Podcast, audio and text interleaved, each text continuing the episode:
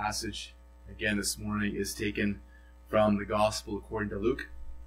And, uh, we'll be continuing our study of the Lord's Prayer, or the model prayer, and uh, really just, just looking at uh, verses, uh, focusing on verses three and four, but continuing to consider the, the whole um, of the prayer. So let's read Luke chapter eleven, verses one to four. Now Jesus was praying in a certain place, and when he finished, one of his disciples said to him, "Lord, teach us to pray as John taught his disciples." And he said to them, "When you pray, say, 'Father, hallowed be your name. Your kingdom come. Give us each day our daily bread. And forgive us our sins, for we ourselves forgive everyone who is indebted to us. And lead us not into temptation.'" This is the word of our Lord. May he write its eternal, his eternal truth on our hearts this morning. Please be seated.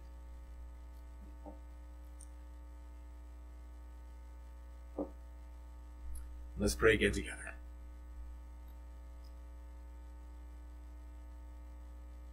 Heavenly Father, we praise you, Lord, for this moment in eternity. Lord, for we consider that you are the eternal, holy, holy, holy God. And we praise you, Lord, that through the death of God the Son, our Lord and Savior, Jesus Christ, we can call you Father. And so, Father, we pray that you would hear our prayers. We pray, Lord, that this prayer and all of our prayers and all of our lives would be for the hallowing of your name, that we would exalt you as holy in our prayers and in our lives. Lord, we pray that you would work in our hearts through the power of your Spirit this morning, Lord, to impress these truths upon our hearts, that we might, by your grace and for your glory, hallow your name. Likewise, Lord, we, we pray that you would help us to be motivated by the advance of your kingdom. Your kingdom over our hearts as individuals, your kingdom over our hearts in this local church, your, your kingdom advanced in every church where Christ is indeed king, and we pray that your kingdom would advance across the whole globe through conversion. We pray, Lord, that you would even be pleased through the proclamation of this word today, that you would be pleased to save souls.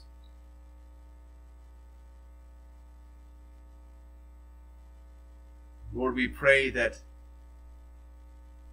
your kingdom would come through the return of our Lord and Savior, Jesus Christ. For, Lord, we pray earnestly, come, Lord Jesus. Lord, we see what is going on around us in this This world, and we, we see that this world is upside down.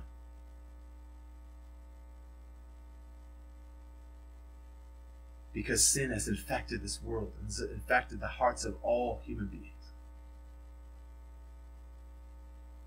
So people who think they are doing good are doing evil. There's even people who think they're serving God, but they are serving themselves and the kingdom of darkness. So, Lord Jesus, we want to see you come back. We want to see your name praised for who you are. We want to see your rule extend. We know that this will be the case in the new heavens and the new earth, for which we are anxiously longing.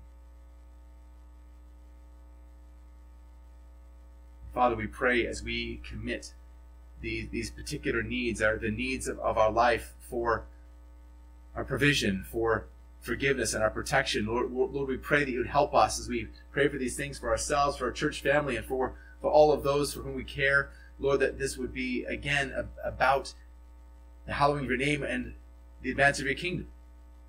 Help us, Lord, when we, we pray, Lord, not to pray selfish prayers, but to pray God-exalting prayers. even going to you in prayer is, is an admission of our dependence on you. Help us, Lord, I pray, to be reminded that we are dependent on you for everything.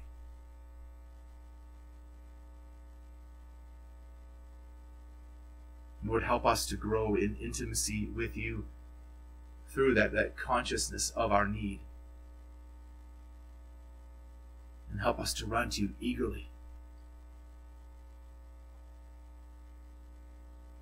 Like a child runs to a heavenly, to, to an earthly father. Lord, may, may that be reflected in that much more as we run to you, our heavenly Father. We pray this in the name of Jesus Christ, the one who purchased our redemption for us.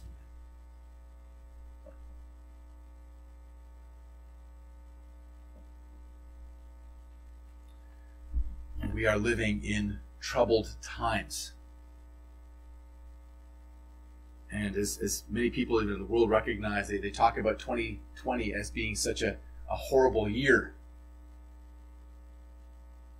It seems like every time you turn around, there's more, there's more bad news. And the fact that I'm preaching this sermon here with just a, a few people present, while the vast majority of our church family is, is out there listening from home, highlights this fact that we're living in troubled times. There is a lot going on around us. Some people are concerned about COVID nineteen. Other people are concerned about the government, government response to COVID nineteen. Some people are concerned about Black Lives Matter. Other people are concerned about the Black Lives Matter movement. Many people that I know are concerned about Black lives, and they are concerned about the Black Lives Matter movement. Some people are concerned about, about Canadian politics, American politics, Chinese politics, or geopolitics. Add to that environmental issues, family issues, general health issues, not to mention sin issues. That's a whole lot of concern. If you talk to the average person, you'll find that people's anxiety levels have them stretched to the breaking point. I was talking to a man yesterday who has had, who knows three people who committed suicide in the last few months. There is a lot that a lot of people are concerned about. However, and I really want to praise God for this. However, as I have heard the responses of so many of you to what is going on out there in the world, what is going on even in our own backyard, I'm hearing a pattern of a lack of concern. Now, don't get me wrong. As I've talked with many of you, it's not that you aren't aware of what's going on. It's not that you don't care.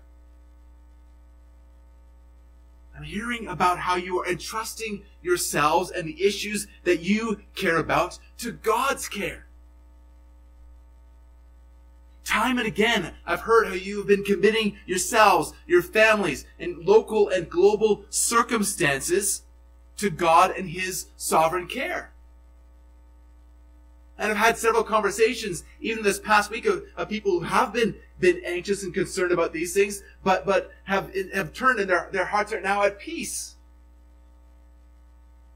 And even as things look worse today than they did a week ago, in many respects. So what's going on here? How, how is it that, that a people can trust God under these current circumstances, or, or under any current circumstances? It's when you know that God is loving and wise and sovereign. You know that God is loving and wise and sovereign. God is loving. Infinitely loving. He demonstrated his love for, the, for us in that while we were yet sinners, Christ died for us. You know that God is wise. God is omniscient, declaring the end from the beginning, working out all things according to the counsel of his will. You know that God is sovereign, that he is in control of all things and is working them all out for his glory and for the good of his people. And so you have a confidence that, that no matter what is going on out there, you can have peace in here. No matter what is happening in the world around you. How different is that from the Martha attitude that we spoke about from Luke chapter ten, verses thirty-eight to forty-two a few weeks ago? Again, you know that God is loving and wise and sovereign. But you don't just know this intellectually. You know this experientially, or as the Puritans said, experimentally. You know who God is from his word and from personal experience. You know who God is because you, he has spoken to you in his word. And you know who God is because you have spoken to him in prayer. Brothers and sisters, people who, who know these truths and are preaching these truths to themselves are a people of prayer. People who care go to God in prayer. They know who God is, and they know who they are before him. And so when I see this happening in people's hearts, I'm seeing God answer, answering prayer. I'm seeing God answering the prayers of your elders for you. And I'm, see, I'm seeing God answering your prayers as you are praying these things as well.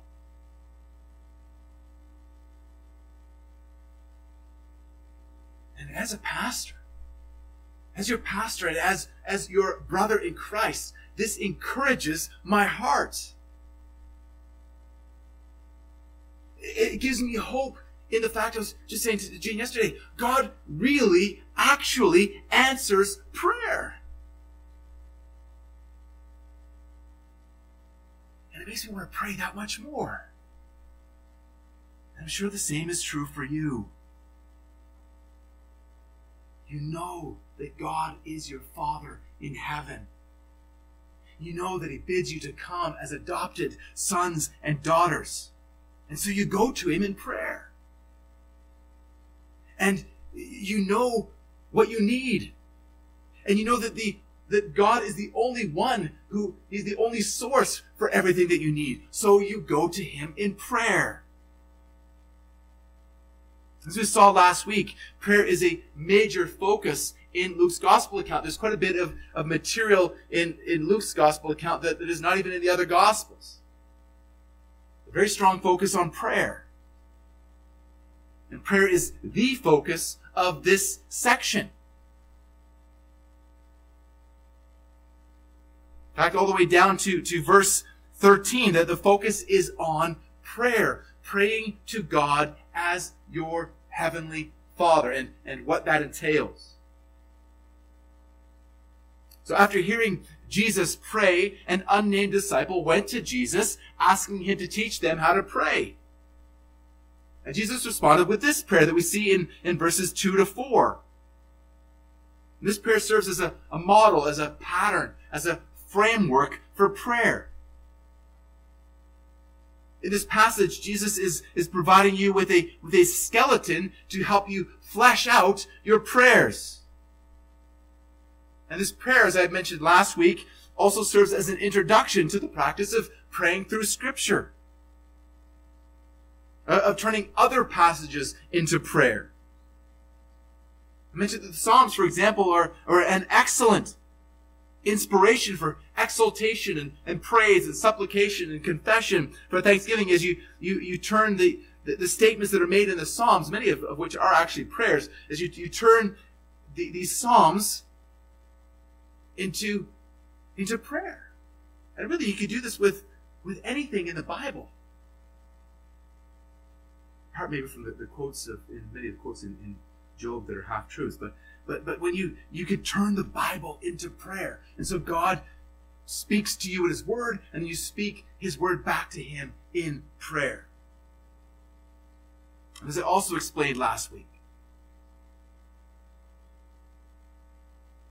we have the privilege of prayer, primarily because God wants intimacy with us for his glory and for the advance of his kingdom. And this intimacy costs nothing less than the death of his Son, Lord Jesus Christ, on the cross. Our Father wants intimacy with you, so he wants you to pray. And not just to pray daily, not just, or to pray daily and not just once a day, but, but throughout the day. He, he wants you to pray not selfishly, but for his glory and for the advance of his kingdom. And so again, these, these first two petitions of the prayer, hallowed be your name and your kingdom come, inform and direct the rest of the prayer. So as we go into our needs in the second half of the prayer, each of these three petitions that we're going to look at is ultimately for the hallowing of God's name and for the advance of his kingdom. As, as Joshua read for us in the call to worship, seek first the kingdom of God and his righteousness, and all these things, everything you need, will be added to you. So God's name and the advance of his kingdom is the person in prayer and the priority of prayer. So then that takes us to the provision through prayer. So in prayer, we go to God again, conscious of our needs and conscious of the fact that, that only God can provide for those needs. So then the final three petitions of the prayer, the model prayer, are our bread, our forgiveness, and our protection. And, and I'm taking what was really three sermons and compressing them into one. If you'd like to hear more on this, again, I would, would point you to the, the website where I did the exposition of, the, of Matthew's iteration of the Lord's Prayer, where each of these was one sermon. But these, these are three areas. Our bread, our forgiveness, and our protection really encompass the sum of human existence. Everything you need is right here. It shows us our complete and utter dependence on the Lord for everything. And notice the pronouns here. It's not my bread and my forgiveness and my protection, but our bread and our forgiveness and our protection. These are, these are corporate prayers. So in this, we, we pray, yes, we pray for ourselves, but also for our families and for our church family and for our brothers and sisters around the world. So first of all then, our bread. Our bread. Jesus teaches us here to pray, give us this day our daily bread. When I was a child, we would sit down to a meal and we would pray, God is great, God is good, let us thank him for our food. I prayed that probably just about every day as a child. But I never really thought about God as great, or God as good, or as the one who provided the food. My dad worked, my mom bought the groceries and prepared dinner. What did God have to do with it? Didn't really, even though I was praying this, didn't really enter into my mind. Does that sound familiar? Maybe when, when you pray before a meal, maybe you don't pray exactly that, that prayer that, that I prayed, but, but when you sit down to pray before a meal, are you really praying? Or is it just something rote that you do before you, you tuck into dinner? Do you actually give any thought to the greatness and the goodness of God by providing the food that you are about to enjoy? Do you give any thought to the fact that, that everything you need, everything you need is provided for you by God? We so easily slip into self-reliance. And as I think about this in light of God's providence, it, it's really good. I think God designed it this way. I think God designed you this way, that you need daily food as a conscious reminder of your dependence on God. So eating food, eating, eating good tasting food, even eating bad tasting food, really ultimately ought to be an act of worship. Giving thanks to God for his goodness to you in providing the meal. But the focus here is not just on bread. This prayer for our daily bread is representative. It represents every physical need, not just food, but also finances and clothing and shelter and so on, even oxygen. It represents all of your material needs. It represents everything that is necessary for our lives in this world. Again, not just these things, not just food and shelter and clothing and health and government and peace, but we could, we could also even include praying for, for a spouse. That was my prayer for many years. Praying for children on that list. And so even companionship and even friendship fall under this petition. So this petition is an expression of our helplessness, of our humble dependence on God. We are entrusting ourselves to God's providential care. We're acknowledging that every good thing that we receive comes from the Father of lights, with whom there's no variation or shadow due to change. James one seventeen. And so this is it's also this petition is also an opportunity to give thanks to God for, for what he has given you. And again, not just your food, but but every good gift that you have received. So when it, when it comes to these things, when it comes to our provision, it, it's not that we don't work.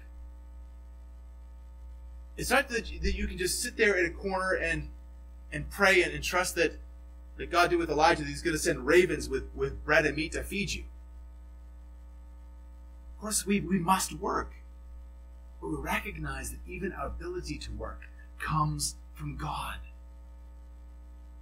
Even your ability to work comes from God. Now again, you might think you're the one who earned the money to buy the food, but, but who gave you the cognitive ability to do your job? Who gave you the physical coordination? Who gave you the body? Who gave you the very breath in your lungs? Who has kept you healthy so that you can go to work?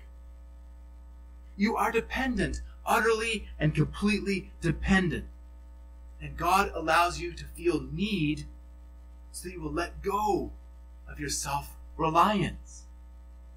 God's priority for you is that you will seek to hallow his name and advance his kingdom. And so feeling your need helps to sanctify you. As you, as you grow in living today and not, not fretting about tomorrow or about, about what's taken place before, you, you're living in conscious, day-by-day dependence on God.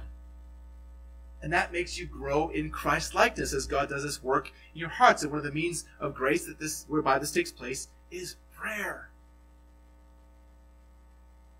And we have a lot of children in church. And sadly, they're not physically here with us today. We have a lot of children, especially very young children and babies. They can't feed themselves. They can't clothe themselves. They can't change their own diapers, though that would be nice. They can't do anything for themselves. A child is dependent on his or her parents, utterly dependent on his or her parents until the age of two. And even then, they only think that they're independent. What would happen if, if you were to take that infant or a toddler and leave them in just about any environment without someone to look after them? What do you think would happen to you if God ceased to look after you for even a nanosecond? Again, this is true, but how rarely we're conscious of it. Our complete and utter dependence on God all the time. And like we teach, like you teach your children to say thank you when a parent or, or someone gives them something, how much more should you say thank you to God for all that he has given you? So again, this petition provides an opportunity to thank God for his gifts and to praise him for his providence. So think about, about loving parents and their care for their children. Again, we'll see the, the contrast of how much greater God the Father is than, than any earthly father next week, Lord willing. Far more than even loving parents care for the children, your Heavenly Father cares for you. Again, that's exactly what Jesus is going to teach in verses five to thirteen. So are you feeling a need? Are you feeling pinched in a particular area? Maybe things are tight financially and, you, and you're aware that your, your pantry shelves are getting a little bare. Definitely pray. But please tell someone in the church so that we can help you, so that we can be the answer to your prayers. Perhaps it's something else. Perhaps you're fearful of, of getting sick. Maybe you're especially fearful of, of COVID nineteen.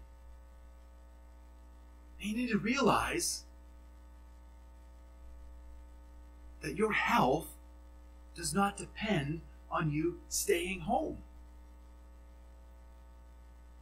Your health does not depend ultimately on this or, or ultimately on you wearing a mask.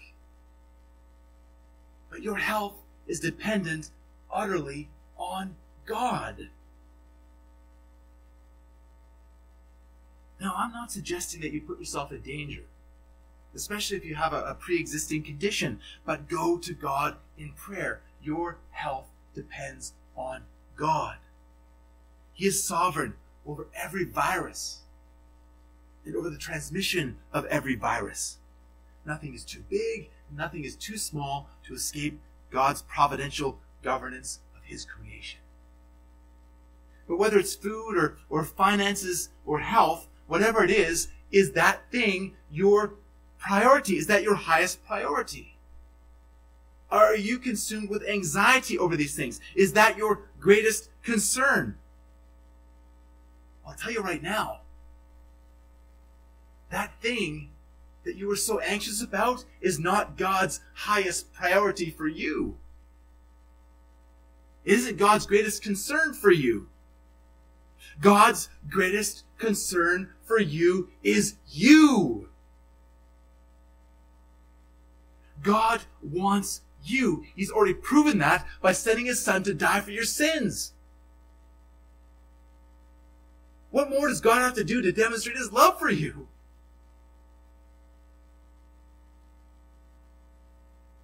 Now he wants you to walk in intimate relationship with him. And so again, by consciously experiencing your need, you go to him.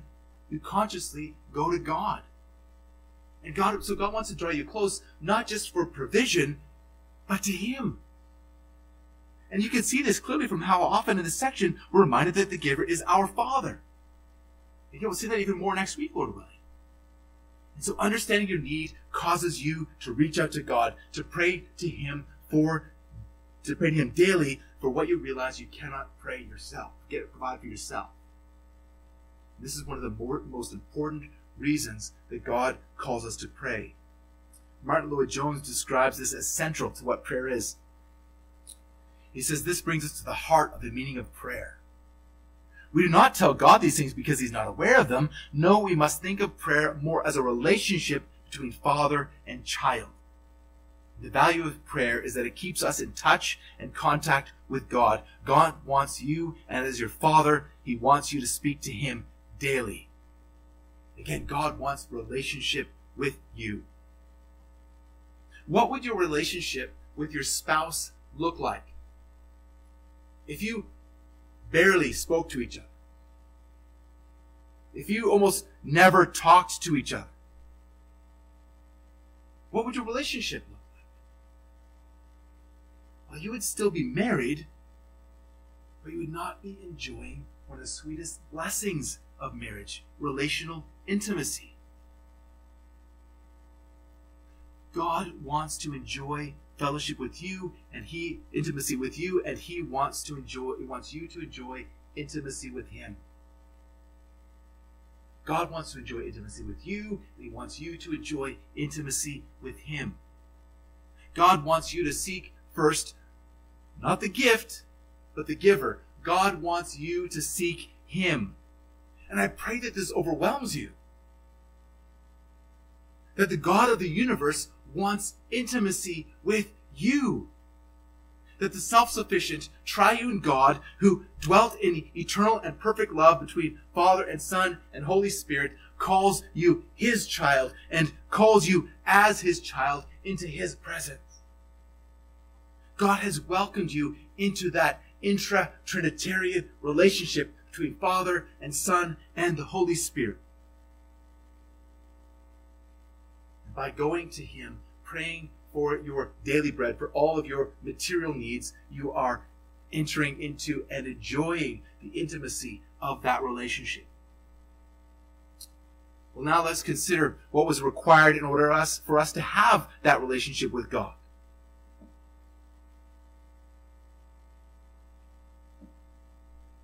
Let's think about what, about what that relationship cost as we look at our forgiveness. Sin hinders horizontal relationships.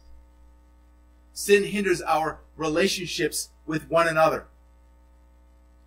Well, how much more does sin hinder a vertical relationship?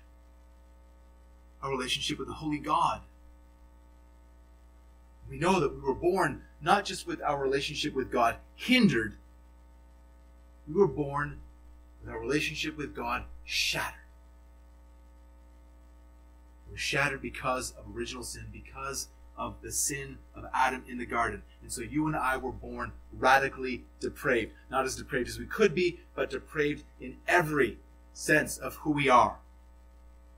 We were sinful, born sinful to the core of our being. As David says in Psalm fifty-one, his Psalm of Repentance, verse five, "Behold, I was brought forth in iniquity, and in sin did my mother conceive me." This is not a, a criticism of David's mother. David is saying that he was a sinner from the moment of conception. We also were sinners from the moment of conception. We showed it the way that we live our lives. And it becomes more and more apparent, and became more and more apparent as we grew up. That even that cute little baby, sorry to say, is a cute little sinner. The sinful choices that we made as we got older were different from person to person, but whether it was immorality or alcohol and drug abuse or gluttony or rebellion to authority or selfishness or self-righteousness or pride or whatever, these are all things that I'll refer to as sinful acts. The sinful acts reveal a sinful heart. The life of the unbeliever is all sin, because without faith it is impossible to please God. Now, yes, you and I might have done some good things prior to coming to faith, but even all of our righteous deeds were as filthy rags before the Holy God, Isaiah sixty-four six. And if your, your so-called good deeds were filthy rags, what about your sins? What about your active rebellion? What about your, your, your, your intentional sins? But if we could have somehow even stopped sinning, which is impossible, we would still have the problem of our guilt before the Holy God. Because God is holy and just, God must deal with sin. God must punish sin, or else he ceases to be holy, he ceases to be just. But by God's grace and mercy, he devised a rescue mission, an intra-Trinitarian plan, whereby the Son would come and live in perfect obedience to God's law, and then give up his life as a sacrifice, bearing the sins of the elect, his, his bride on the cross. Your forgiveness and mine cost nothing less than the death of the God-man, Jesus Christ. And God showed that he was satisfied with Christ's sacrifice by raising him from the dead on the third day. And the Holy Spirit causes you to be born again, giving you a new heart, granting you repentance and faith, and applies the work of Christ to you. And this intra-Trinitarian rescue mission is the only way to receive forgiveness of God. Have you experienced God's forgiveness? Are you born again? Are you saved? Then you can sing with Horatio Spafford, "My sin, oh the bliss of this glorious thought, my sin, not in part, but the whole, is nailed to the cross. I bear it no more. Praise the Lord, praise the Lord, oh my soul." Brothers and sisters, you and I are forgiven. But the reality is, you and I continue to sin. Now, many people, even in the visible church, do not understand the sinfulness of sin. They do not understand how high the standard of God's moral law is. God's moral law is a reflection of God. God is the standard of God's moral law. And as we've discussed so often, the, the great commandment is that you should love the Lord your God with all of your heart and soul and mind and strength. And the second is like it, you must love your neighbor as yourself. Matthew twenty-seven, thirty-seven to thirty-nine. And that sums up the, the two tables of the Ten Commandments. I've been a Christian for twenty-eight years. And I've never done that. Never. I've never loved God perfectly. I've never loved my neighbor perfectly. Even in my best moments, I haven't done that. And neither have you. So you and I need to go to God for daily forgiveness. A W Pink tells us that we owe God sincere and perfect worship together with earnest and perpetual obedience. A failure to discharge our debt of worship and obedience has entailed guilt, bringing us into the debt to bring us into debt to divine justice. So anything less than perfect worship and perfect obedience, perfect love, is sin, and it, it occurs in moral debt against God.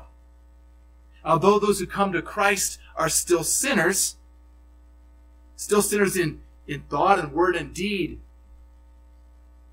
sinners in word and thought and deed daily, hourly, minutely, secondly.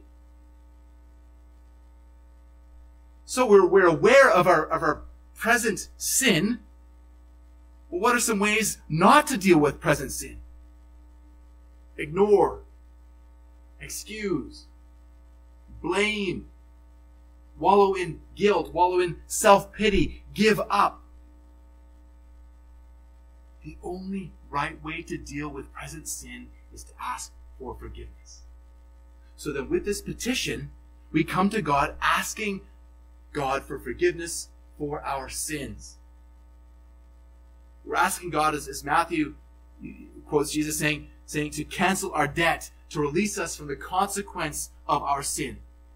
But again, not just our sin alone. This, with this petition, we intercede for those around us, so that God will forgive them too. So brothers and sisters, when you sin, you are still saved. But unconfessed sin hinders relationship, and so you need to go to God for forgiveness. Go to God with, with this petition, and forgive us our sins, for we ourselves forgive everyone who is indebted to us. So think again about marriage. God has joined you, husband and wife, together in marriage covenant. However, if you don't go to each other for forgiveness, your relationship will be strained. Your, your intimacy will be blocked. And though you, you still might be married, you're missing the benefit of intimacy in marriage, of, of having a relationship with your spouse that is really meant to be a picture of the gospel.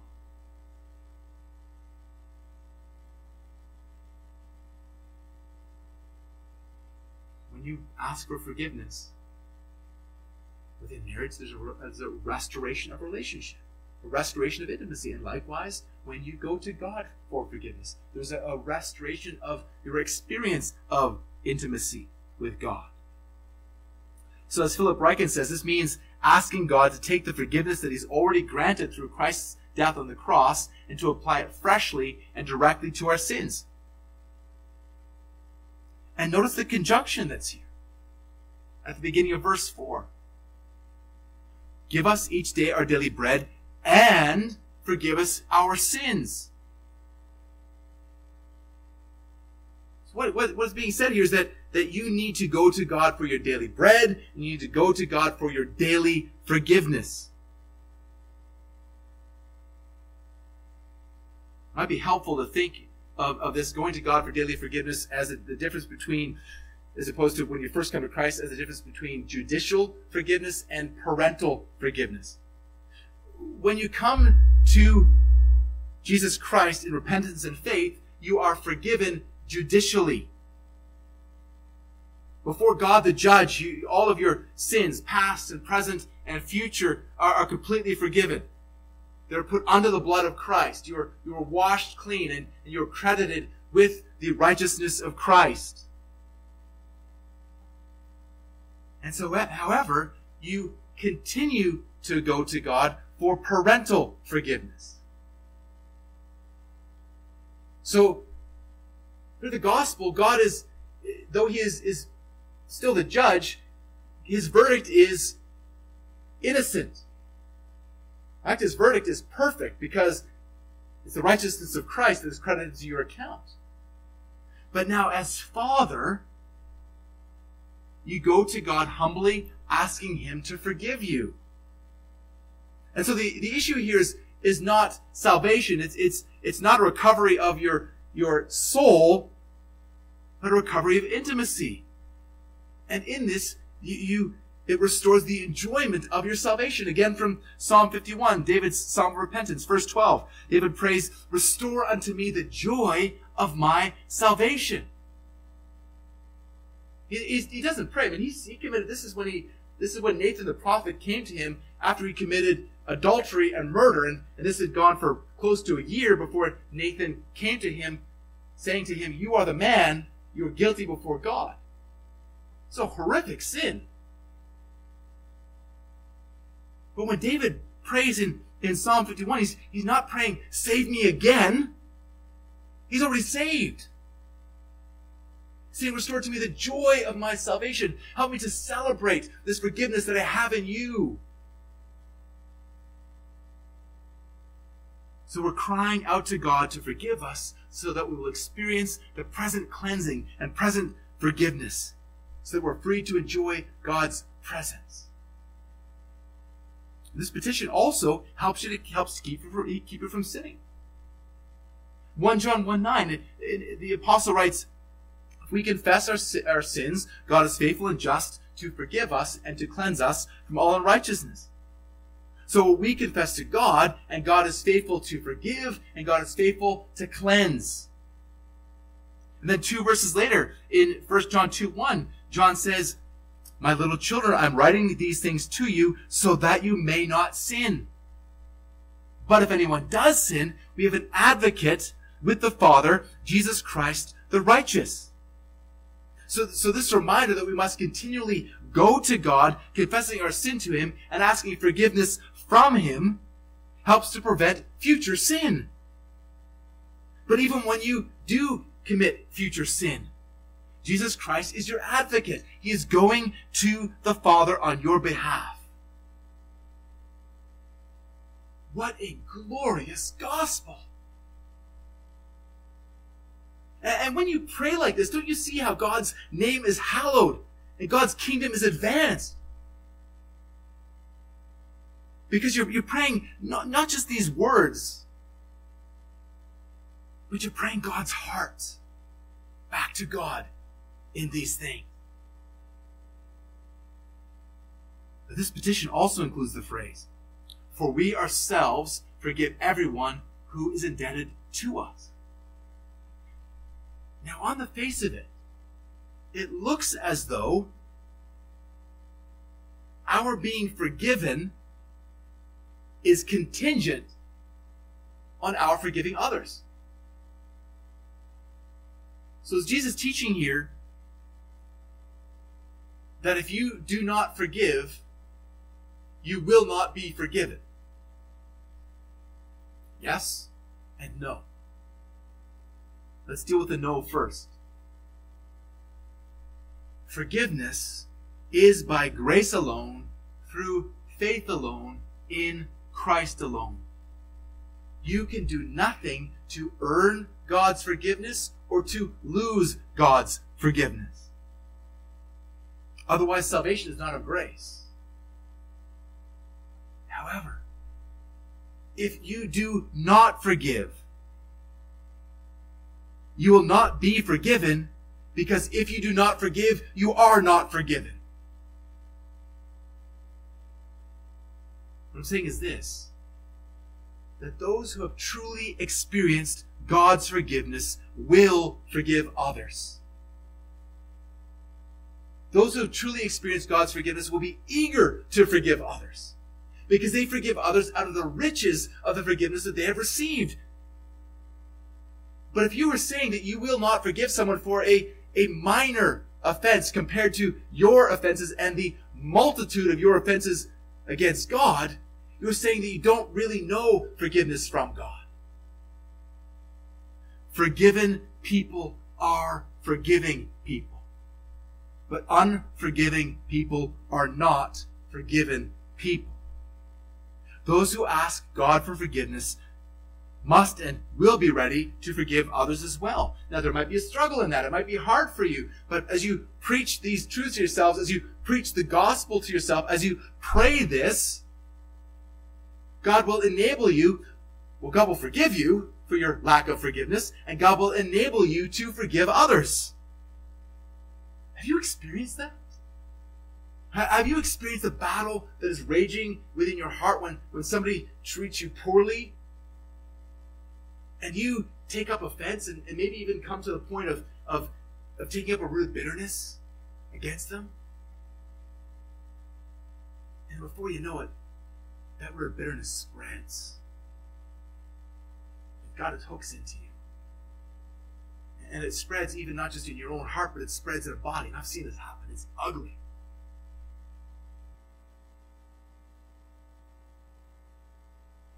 But you wage war against the unforgiveness in your heart by the grace of God.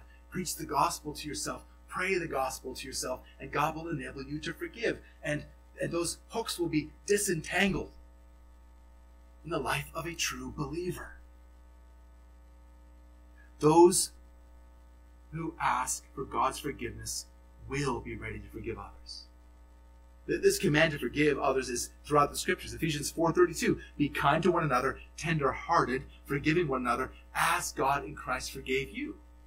Colossians three thirteen, bearing with one another, if one has a complaint against another, forgiving each other, as the Lord has forgiven you, so you also must forgive. And again, this is corporate. This is communal. We ask for our sins to be forgiven. We intercede for others, asking for them to be forgiven by God. And even we ask that the sins that they have committed against us will be forgiven by God. This is how Jesus prayed from the cross. Father, forgive them, for they know not what they do. Luke twenty-three thirty-four. This is how Stephen prayed as he was being stoned to death. Falling to his knees, he cried out with a loud voice, Lord, do not hold this sin against them. Acts seven sixty. And those were the last words that Stephen spoke in his life. And so when you forgive someone, you are releasing them from the debt of sins that they, that you, that they have incurred against you. You're, you're no longer holding their sin against them. You are refusing the right to be angry about it. You're refusing the right to talk about it. You're refusing the right to think about it. So you're letting go of, of the, the rights that you, that you might have in, a, in a, a legal court, a court of law. It also means you're to love them. It means you're to seek God's best for them. Now, you and I know that, that sinners tend to respond sinfully when sinned against. We all know that it can be really hard to forgive, but again, God is commanding you to forgive. God is commanding you to forgive that person who is in your mind even at this very moment.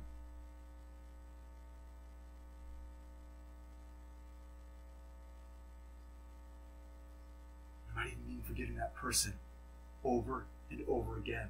It might mean you're forgiving them seventy-seven times or seven times seventy times because they keep on sinning against you. But it also might mean that you have to forgive them again, not because they have sinned against you again, but because you've taken up offense against them again. Now, there are times that, that I have forgiven someone and then I've unforgiven them. Then I had to forgive them again for the same sin. It just shows how much I need to pray this. You cannot forgive apart from God's supernatural work in your heart. But if God does, has done a supernatural work in your heart in regeneration, He will also do a supernatural work in your heart in sanctification. He will enable you to forgive that person who has wronged you. Again, you forgive out of the riches of forgiveness that you have received in Christ. So you've all, if you've already forgiven someone, what do you, what do you do if that, if that sin comes back to mind again? If you're tempted to, to pick up unforgiveness again, pray this petition. Pray to God for forgiveness, for your unforgiveness. Then ask God to help you. Ask God to help you to forgive. That's part of this petition. And maybe this, the person who sinned against you hasn't even repented. Ask God to forgive them too. Brothers and sisters, praying like this will cultivate intimacy with God, and it will help you to cultivate intimacy with your brothers and sisters, even those who have sinned against you. So finally, and more briefly, the last petition, our protection. Our protection. So Jesus teaches here in this final petition, and lead us not into temptation. Again, notice the conjunction. And lead us not into temptation. This is linked with your prayer for daily bread, your prayer for daily forgiveness. You need daily protection. Now, we, we know here that, that God doesn't tempt anyone. So why do we need to pray that God would not lead us into temptation? Probably thinking of James one thirteen. Let's turn there for a moment. James one thirteen.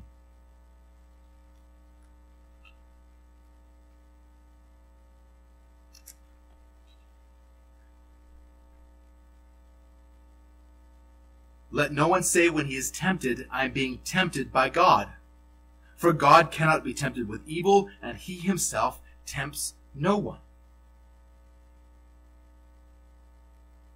So the word that's translated here, temptation, in, in Luke chapter eleven, verse four, and, and also in Matthew six thirteen, in, this, in the Sermon on the Mount, and the same word that is translated tempts here in James one thirteen are forms of the same word, the same Greek word. And the word is sometimes translated temptations, and sometimes it is translated trial, even in the same passage. I just quoted uh, James one thirteen. Verse twelve says, Blessed is the man who remains steadfast under trial, for when he has stood the test, he will receive the crown of life, which God has promised to those who love him. So here it's trial, but it's the very same word that's translated temptation in verse thirteen. James one, two, and three is the same. Count it all joy, my brothers, when you meet trials of various kinds.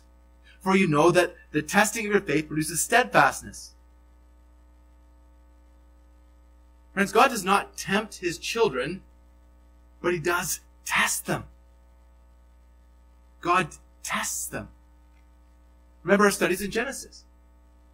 God tempted, or God rather tested Abraham severely. In Genesis twenty-two, when God commanded Abraham to sacrifice Isaac as a burnt offering. Genesis twenty-two one says clearly, God tested Abraham. But in the Septuagint, the Greek version of the Old Testament, the verb form of the word that's translated here as temptation is used. It's the same word that can be translated tempting or testing. So the question here in Genesis twenty-two is, is would Abraham be obedient? Well, of course. For the omniscient God, the result was never in doubt. God knew that Abraham would obey, and God knew that he would stop Abraham as Abraham raised the knife. God was testing Abraham to prove him. Not to prove Abraham to God, but to prove Abraham and his faith to Abraham and to us. God was revealing what was genuine to refine Abraham, as gold is refined in the fire. So, so, so this was, was Abraham's refinement, his sanctification. So this leads me to another question you might be asking. If trials are good, why should we be praying to avoid them? Again, it largely comes down to understanding, the, having the correct understanding of the word. Again, the word here is, is not best understood as temptation, but as trial or as hard testing. And testing does come from God, so we've just seen. So this petition speaks not, not merely of, of temptation, but of temptation which results in sin. So, so then this petition is, is not so much as, a, as an escape for trials, but for the ability to be victorious when those trials come. So to summarize that, this, this word temptation is best understood as testing or trial. Tests and trials can be good, and they come from God. But when we pray like this, we are praying ultimately to avoid sin more than we are praying to avoid the trial itself. So, so Jesus is saying here that we should, we should pray that the Father will never cause us to go undergo a severe test of our faith or of our obedience. God will not entice you to sin. However, he will test you. And when you pray this petition, you're praying that the test will not become an occasion for you to sin. This is the prayer of the Christian who submitted to God's providential will, trusting in God as Heavenly Father for protection and deliverance. Like that great spiritual by Mahalia Jackson, Lord, don't move that mountain. Give me the strength to climb. Lord, don't move my stumbling blocks, but lead me all around. Th this is the prayer for spiritual strength in the trials of life. This is a, a prayer for spiritual direction through, through a, a path that is set with traps and snares. We are tempted by three powerful enemies: the world, the flesh, and the devil. You live in one, one lives in you, and the other lives to destroy you. And you need to know your weaknesses, because these three tempters will work together against you, against you living out the, for the, the hallowing of God's name and for the advance of his kingdom. So, so know your heart. Know in what ways you personally are likely to be tempted. Anger, lust, fear, pride, rebellion, greed, laziness, apathy, selfishness, drunkenness, unforgiveness, depression, guilt, greed, self-consciousness, self-confidence rather. Now, it, it, it may be several of these or even a host of others. But you need to know where you personally are going to be tempted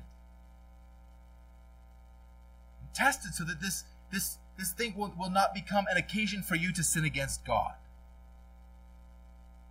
But again, this prayer is not just personal. It's corporate. It's lead us not into temptation.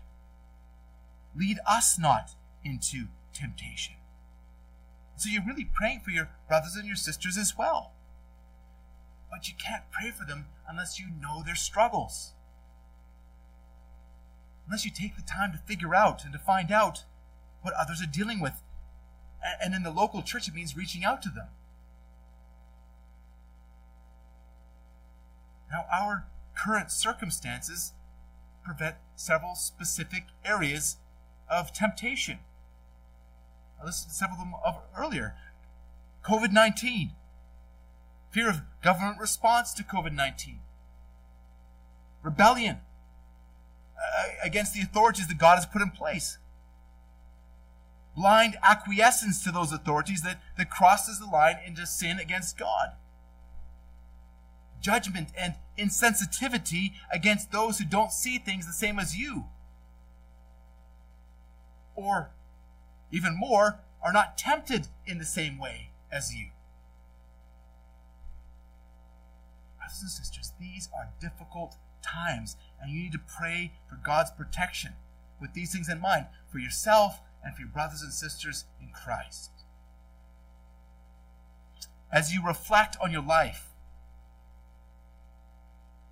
you could probably see a pattern emerging of the areas where you are most likely to be tempted and tested. It's very likely to be the way that you have fallen before, maybe repeatedly. And so in the morning, when you pray, think about what this day is going to hold. And pray this prayer. Pray for, for protection when you're there kneeling beside your bed in the morning. Pray specifically about the areas that, that you and, and your brothers and sisters are likely to be tempted. And memorize Bible passages that, that deal with that particular sin. And pray them to the Lord and, and preach them to your own heart and, and to your brothers and sisters. And avoid those areas where you are likely to be tempted. And throughout the day, as, as temptations arise or as you enter new situations, pray right then and there. Pray on that on the spot. Lord, protect me. The, the prayer can be just as simple as as help me, Jesus, and flee to Christ. When Christ was led by the Spirit into the wilderness to be tempted by the devil, he was not tempted to be refined. He was the sinless Son of God. He was already perfect. He was tempted for us. He was tempted for you and me, and Jesus overcame temptation for us, for you and me. Christ's greatest moment of temptation came in, in anticipation of the crucifixion. In the face of the suffering that lay before him, going from, from the, going a little further, Garden of Gethsemane, he said, he fell on his face, praying, "Father, if it be possible, let this cup pass from me. Nevertheless, not as I will, but as you will." And Christ, praise God, passed the test. The cup did not pass. He obeyed his heavenly Father by drinking the cup of God's wrath down to the dregs. He gave up his life. And we think of Abraham, how God tested Abraham by commanding him to sacrifice his son. But God stopped Abraham at the last minute. God provided the ram in the thicket. But when it came to God's own son, God did not hold back the knife. He plunged the knife of his holy wrath into the heart of his son. For every time you faced temptation and embraced temptation instead of embracing him, embracing him. Flee to Christ. Pray to avoid temptation for yourself and for your brothers and sisters, and pray for deliverance. Flee to Christ in prayer when you are tempted. Flee to Christ in prayer when you fall. For we do not have a high priest who is unable to sympathize with our weaknesses, but we have one who in every respect has been tempted as we are, yet without sin. Let us then with confidence draw near to the throne of grace, that we may receive mercy and find grace to help in the time of need. Hebrews four, fifteen and sixteen. Once again, notice how praying like this fosters intimacy with God your Father.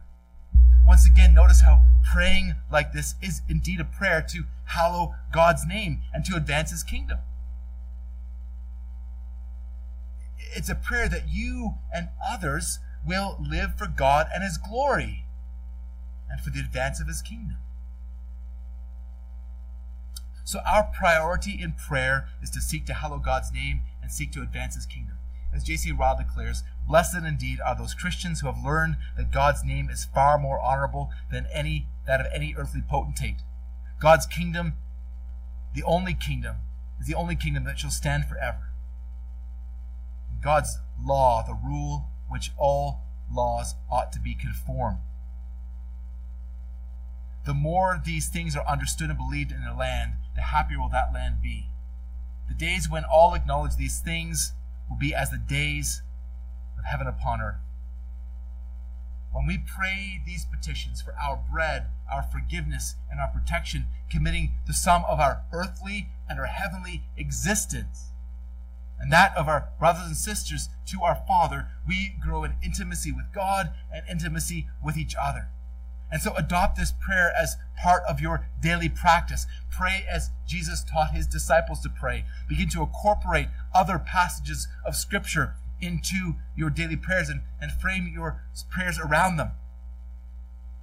God does not accept you or reject you on the basis of your less than perfect prayers.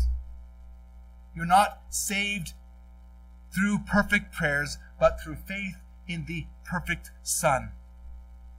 And one of the glories of the gospel is that Christ's perfect record of obedience, including his perfect prayer life, is credited to your account. Christ Jesus arose early to pray. He often prayed through the night. He prayed without ceasing, and all of his prayers were motivated by love for God and seeking his glory.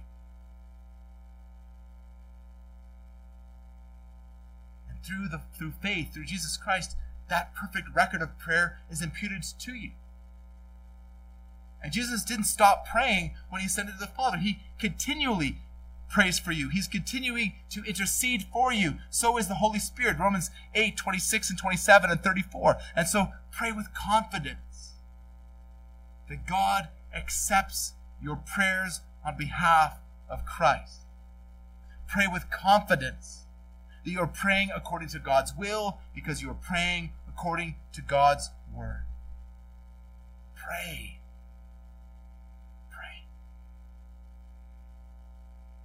Let's pray.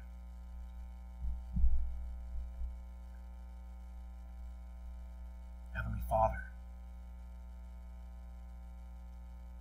what a great and glorious privilege we have to pray.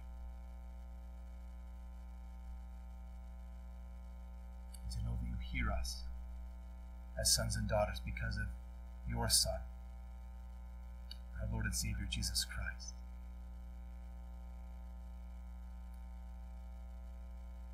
Lord, help us to be a praying people. Help us to pray according to your will. Help us to pray according to your word. Lord, help us not to pray selfishly, but to pray with the ultimate goal of exalting your holy name and seeking the advance of your kingdom in our own hearts, in the hearts of our brothers and sisters in our church family and our brothers and sisters around the world. Lord, may your kingdom come. May your people hallow your name. Pray this in Jesus' name.